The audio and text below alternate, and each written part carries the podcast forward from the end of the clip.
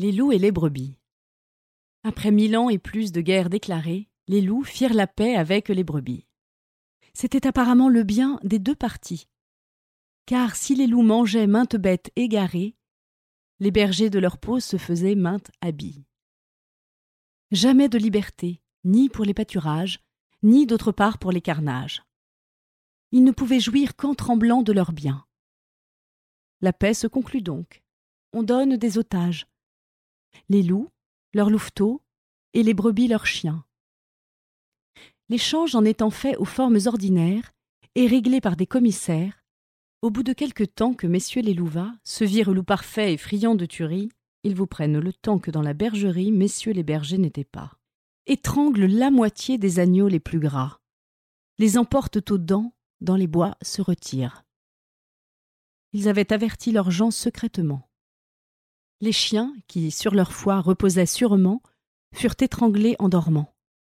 Cela fut sitôt fait qu'à peine ils le sentirent. Tout fut mis en morceaux, un seul n'en échappa. Nous pouvons conclure de là qu'il faut faire aux méchants guerre continuelle. La paix est fort bonne de soi, j'en conviens, mais de quoi sert-elle avec des ennemis sans foi ?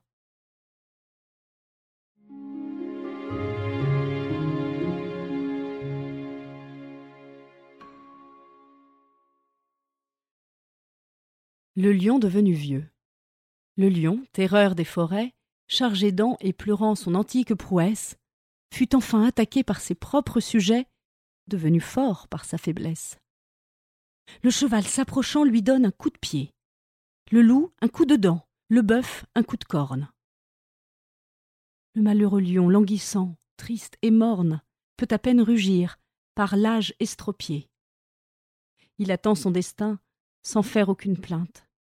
Quand, voyant l'âne même à son antre accourir, « Ah, c'est trop, lui dit-il, je voulais bien mourir, mais c'est mourir deux fois que souffrir tes atteintes. »